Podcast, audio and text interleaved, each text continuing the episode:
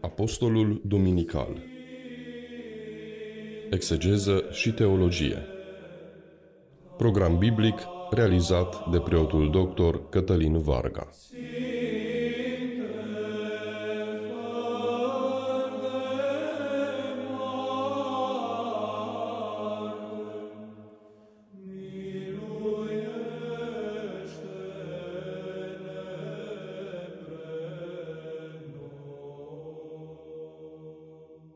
Hristos în mijlocul nostru. Bine v-am regăsit, dragi radio-ascultători, la o nouă emisiune din cadrul proiectului nostru intitulat Explicarea Apostolului Duminical.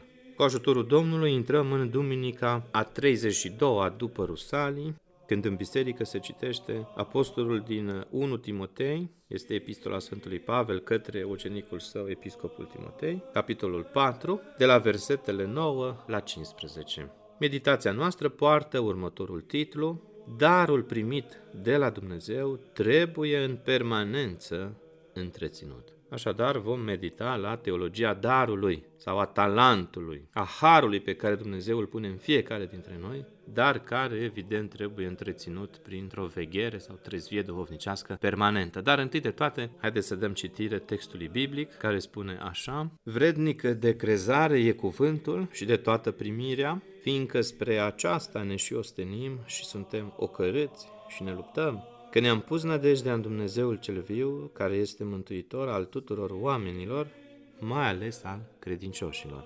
Pe acestea poruncește-le și învață-le. Nimeni să nu-ți disprețuiască tinerețea, din potrivă, fă credincioșilor pildă în cuvânt, în purtare, în iubire, în duh, în credință, în curăție. Până ce voi veni eu, îndeletnicește-te cu citirea, cu îndemnul, cu învățarea. Nu ne socoti harul care este întru tine, care ți s-a dat prin profeție cu punerea mâinilor preoțimii. Pe acestea pune-le la inimă, de acestea ține-te, pentru ca propășirea ta să le fie vădită tuturor. Amin. Iată așadar câteva sfaturi practice din partea Marelui Apostol Pavel adresate ucenicului său cu ținta clară de a-și înflăcăra harul preoției. Credința puternică a Sfântului Pavel în răsplata viitoare ce va încununa răbdarea Sfinților este foarte bine decantată încă din introducerea acestei pericope. Despre ea spune Sfântul Ioan Gură de Aur că în zadar ar mai suferi cineva pentru o cauză dacă nu ar avea mintea întreagă țintă la răsplata ostenelii lui.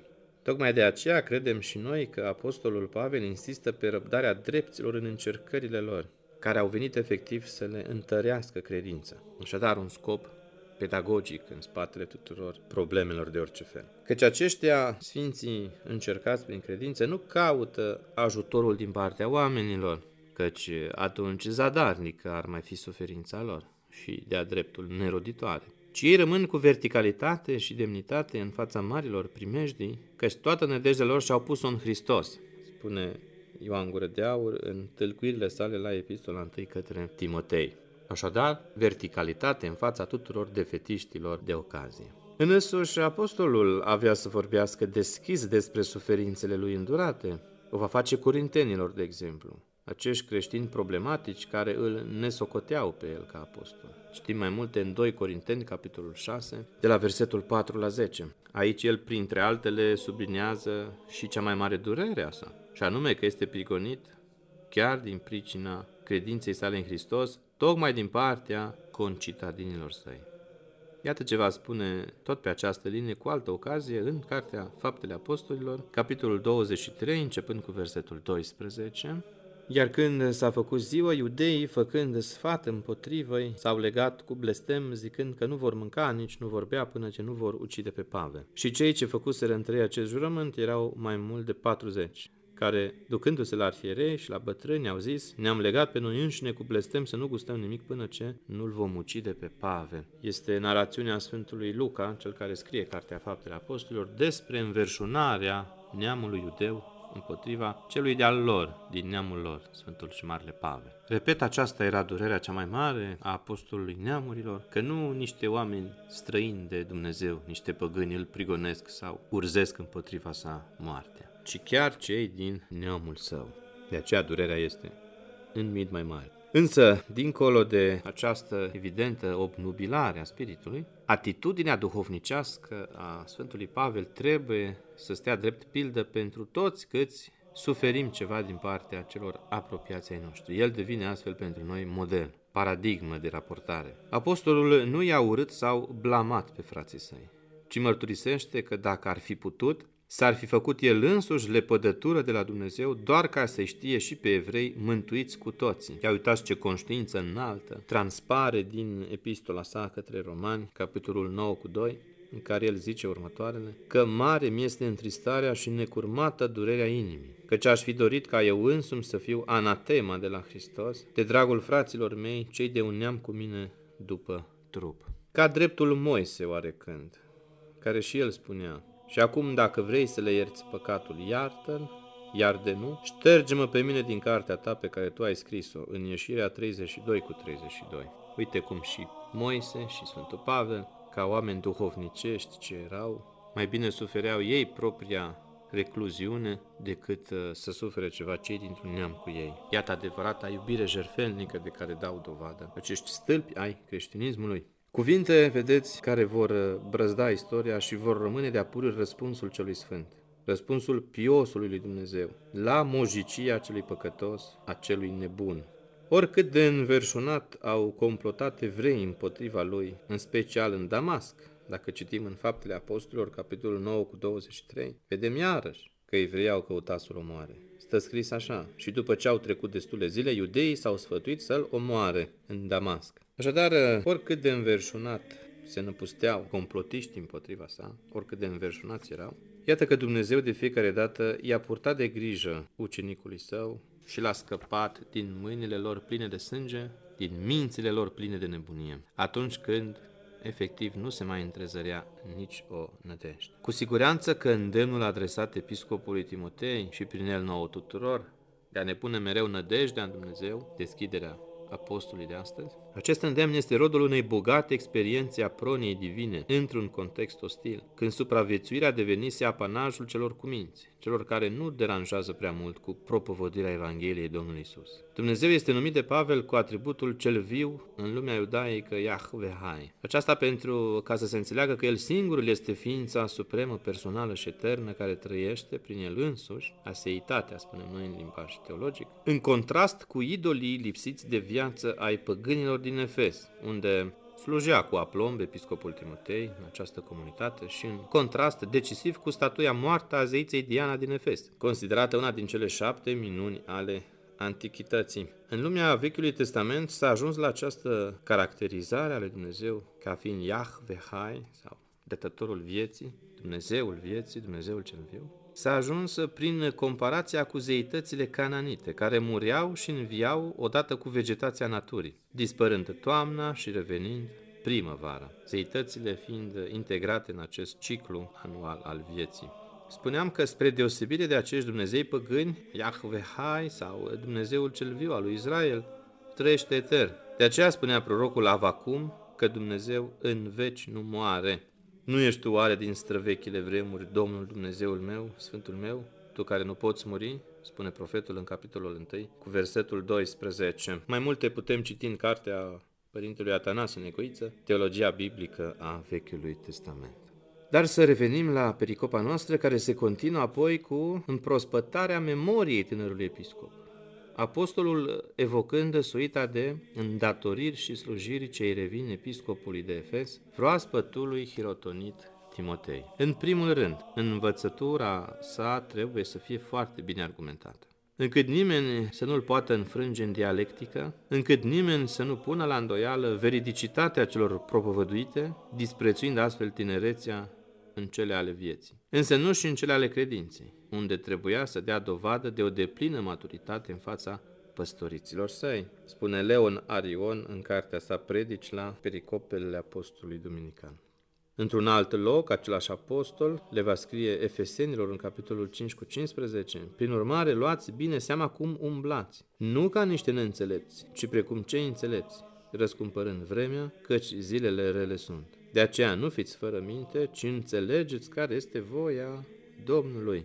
Iată îndemnuri sinonime și cu cele adresate lui Timotei și prin el tuturor creștinilor din Efes, anume să rămână înțelepți și să-l prețuiască pe cel trimis de Dumnezeu în mijlocul lor, chiar dacă este cu mult mai tânăr ca vârstă decât ei, să-l asculte, să-l urmeze, pentru că el este păstorul lor cel sufletesc, pus acolo prin harul lui Dumnezeu.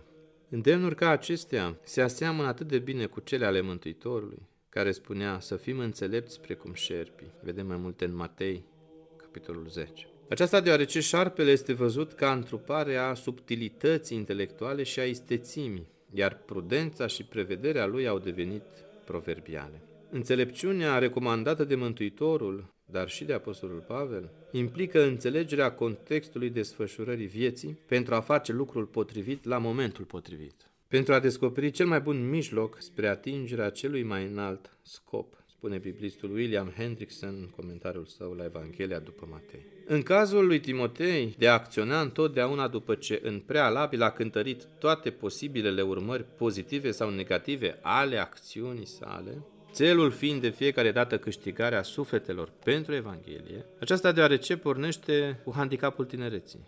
O slujire atât de importantă ca cea episcopală reclamă maturitate, caritate și verticalitate. Calități morale rar întâlnite în lumea tinerilor. Tocmai de aceea, teologii de astăzi punctează importanța construirii unei teologii contextuale, adică a modelării agendei noastre pastorale și intelectuale la nevoile reale ale credincioșilor. Cele trei imperative cuprinse în versetul 13 au de a face cu cele trei mari slujiri ale episcopului Timotei, anume citirea, îndemnul și învățarea. Contextul istoric al urgentărilor este dat de absența apostolului, căci se spune clar, până ce voi veni eu, Sfântul Timotei trebuind să-i țină locul Marelui Apostol. Așadar, el purta și rolul de vicar în regiunea Efesului. O sarcină dificilă și un jug împovărător pentru umerii delicați ai tânărului și puțin experimentatului episcop.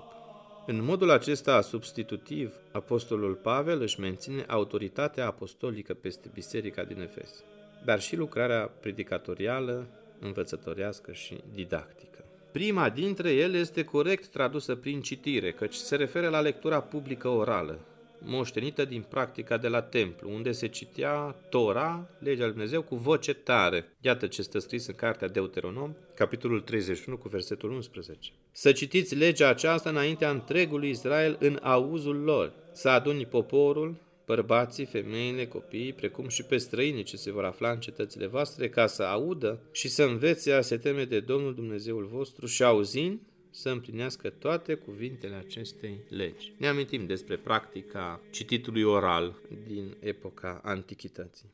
Prin urmare, citirea publică a Scripturii a primit un loc aparte, în special în momentele de criză spirituală a comunității. În cronicile poporului ales ne este relatat cazul când Iosia a vrut să înnoiască templul Domnului și găsind acolo cartea legii, și-a rupt veșmintele într-un gest de supremă pocăință când a înțeles cât era de mare mânia Domnului peste ei din pricina idolatriei părinților lor. Făcând legământ cu Dumnezeu, el și întregul popor, că îi vor sluji Domnului de acum înainte, cu dreptate. Iată ce stă scris în cartea cronicilor. Și s-a suit regele în templul Domnului și împreună cu el întregul Iuda și locuitorii Ierusalimului și preoții și leviții și întregul popor de la mic la mare. Și în auzul lor a citit toate cuvintele din cartea legii, cea care fusese găsită în templul Domnului. Putem uh, deduce de aici, din narațiunea Vechiului Testament, că o astfel de derulare a evenimentelor în sens metanoic, în sens de pocăință, a avut și Apostolul Pavel în vedere când îi scria lui Timotei cu insistență să lectureze public Scriptura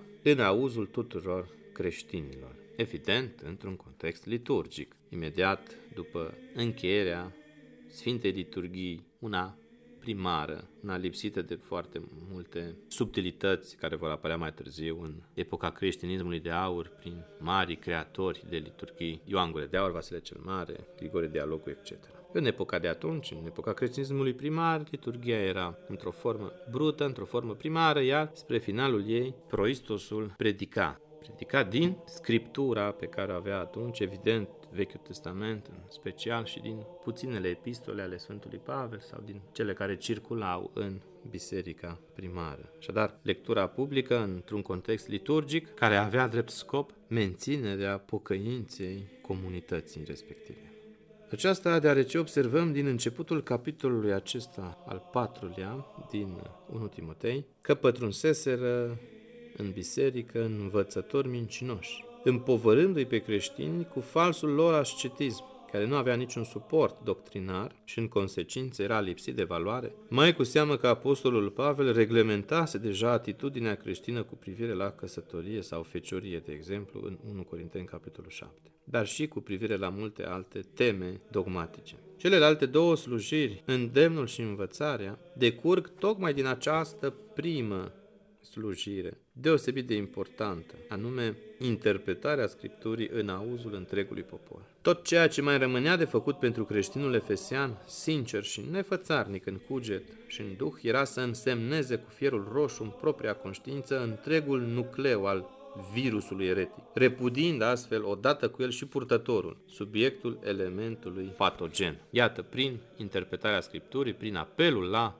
doctrina creștină, erezia trebuia combătută. Astăzi, mai mult ca niciodată, este nevoie de o continuă lecturare publică și interpretare autentică a Scripturii, ca societatea de astăzi îndreptată galopant spre suicid să-și revină și să se pocăiască de năravurile sale rele. Fiindcă spune Domnul prin profetul Ioil, în capitolul 2, cu versetul 12 începând, și acum ne zice Domnul, El Dumnezeul nostru, la mine vă întoarceți, cu inimă cu tot, cu post, cu tânguire și plângere adâncă și inimile sfâșiați-vă, nu hainele, la Domnul să vă întoarceți, la Dumnezeul vostru, că e milostiv și îndurat, și îndelung e răbdător și mult e milostiv și îi pare rău de ce este rău. Și cine știe de nu se va întoarce, de nu se va căi și binecuvântare va lăsa în urmă și jerfă și prinos îi va aduce Domnului Dumnezeului vostru. Verbul acesta a te întoarce, șub, în ebraică, trimite evident către ideea de pocăință, de întoarcere a omului de pe căile pierzării, pe căile mântuirii. Pe lângă acestea, Sfântul Timotei mai este îndemnat să nu ne socotească harul preoției care este întru el. Me amelei tu en soi charismatos, spune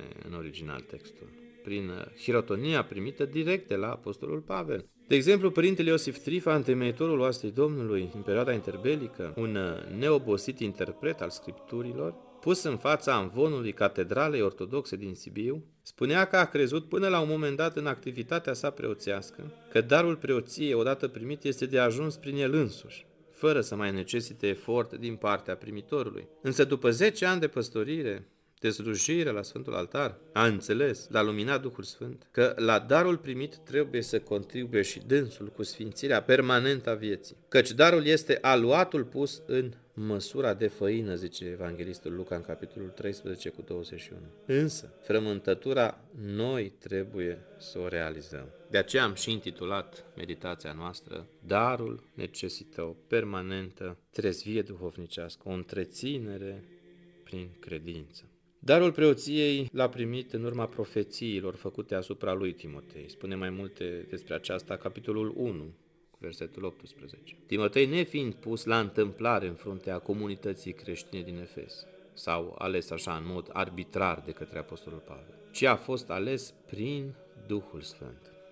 Sfântul Pavel se folosește de acest moment crucial din viața tânărului Timotei pentru a-l încuraja și mai mult în lucrarea sa pastorală spune în 2 Timotei, în cealaltă epistolă, în capitolul 1 cu 6, e pricina pentru care te îndemn să reînsuflețești harul lui Dumnezeu care este în tine prin punerea mâinilor mele. Iată gestul tehnic de hirotoneo în limba greacă, adică punerea mâinilor peste candidatul care vine să primească harul preoției sau al episcopatului. Fiindcă întregul dar, harisma, de la Dumnezeu vine pentru a onora această chemare sfântă de predicator al Evangheliei sale.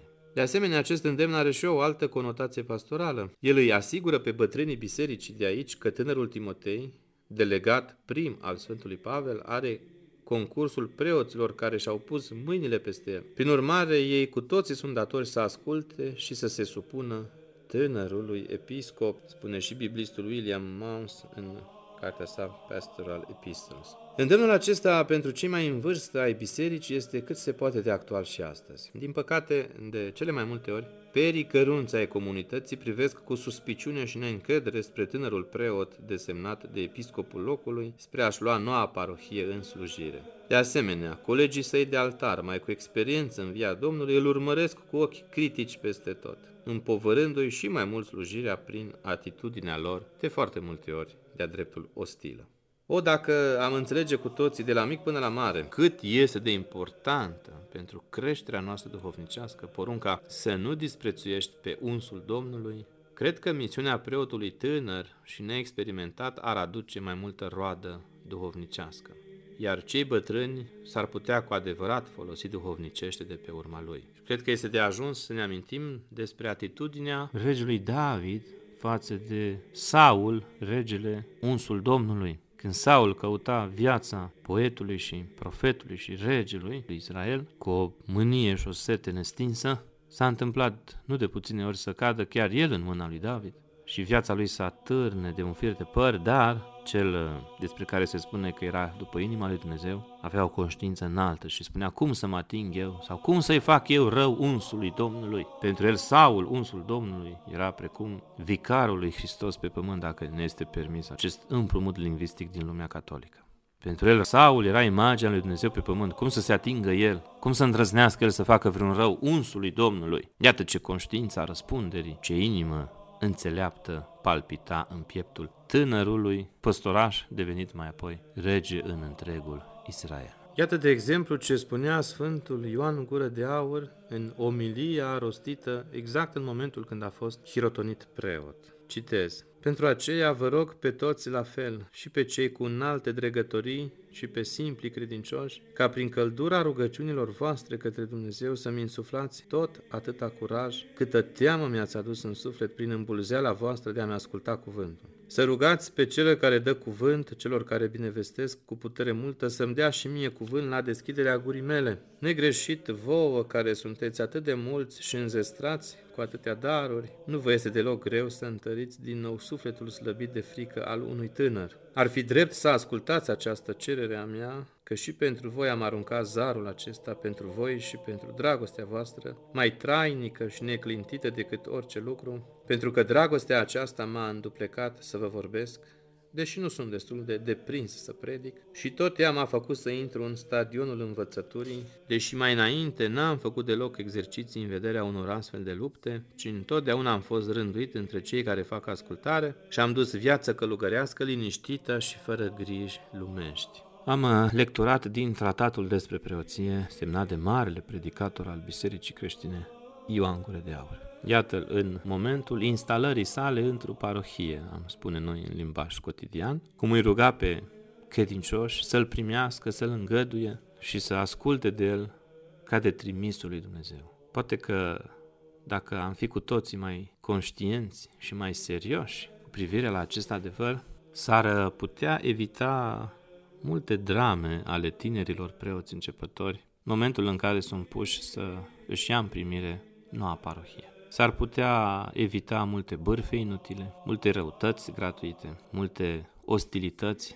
din partea colegilor de preaslă și s-ar putea aplana multe conflicte inutile încă din fașă. Dacă cu toții, de la mic până la mare, am înțelege că cel ce stă în fața noastră și ne vorbește din ușile împărătești, din fața Sfântului Altar, nu este un tânăr oarecare, așa căzut acolo printr-o apariție meteorică, ci este unsul lui Dumnezeu instalat de însuși Îngerul Domnului în mijlocul comunității respective, cu scopul precis de a lucra împreună cu creștinii la propria lor mântuire. Dacă am înțelege acest mare adevăr, cât de frumoase și rodnice ar fi toate bisericile noastre ortodoxe de pe cuprinsul întregii țări. Să ne ajute Dumnezeu să conștientizăm nevoia de a-i îmbrățișa pe păstorii noștri și a-i sprijini în lucrarea lor deloc ușoară de conducerea sufletelor pe calea mântuirii.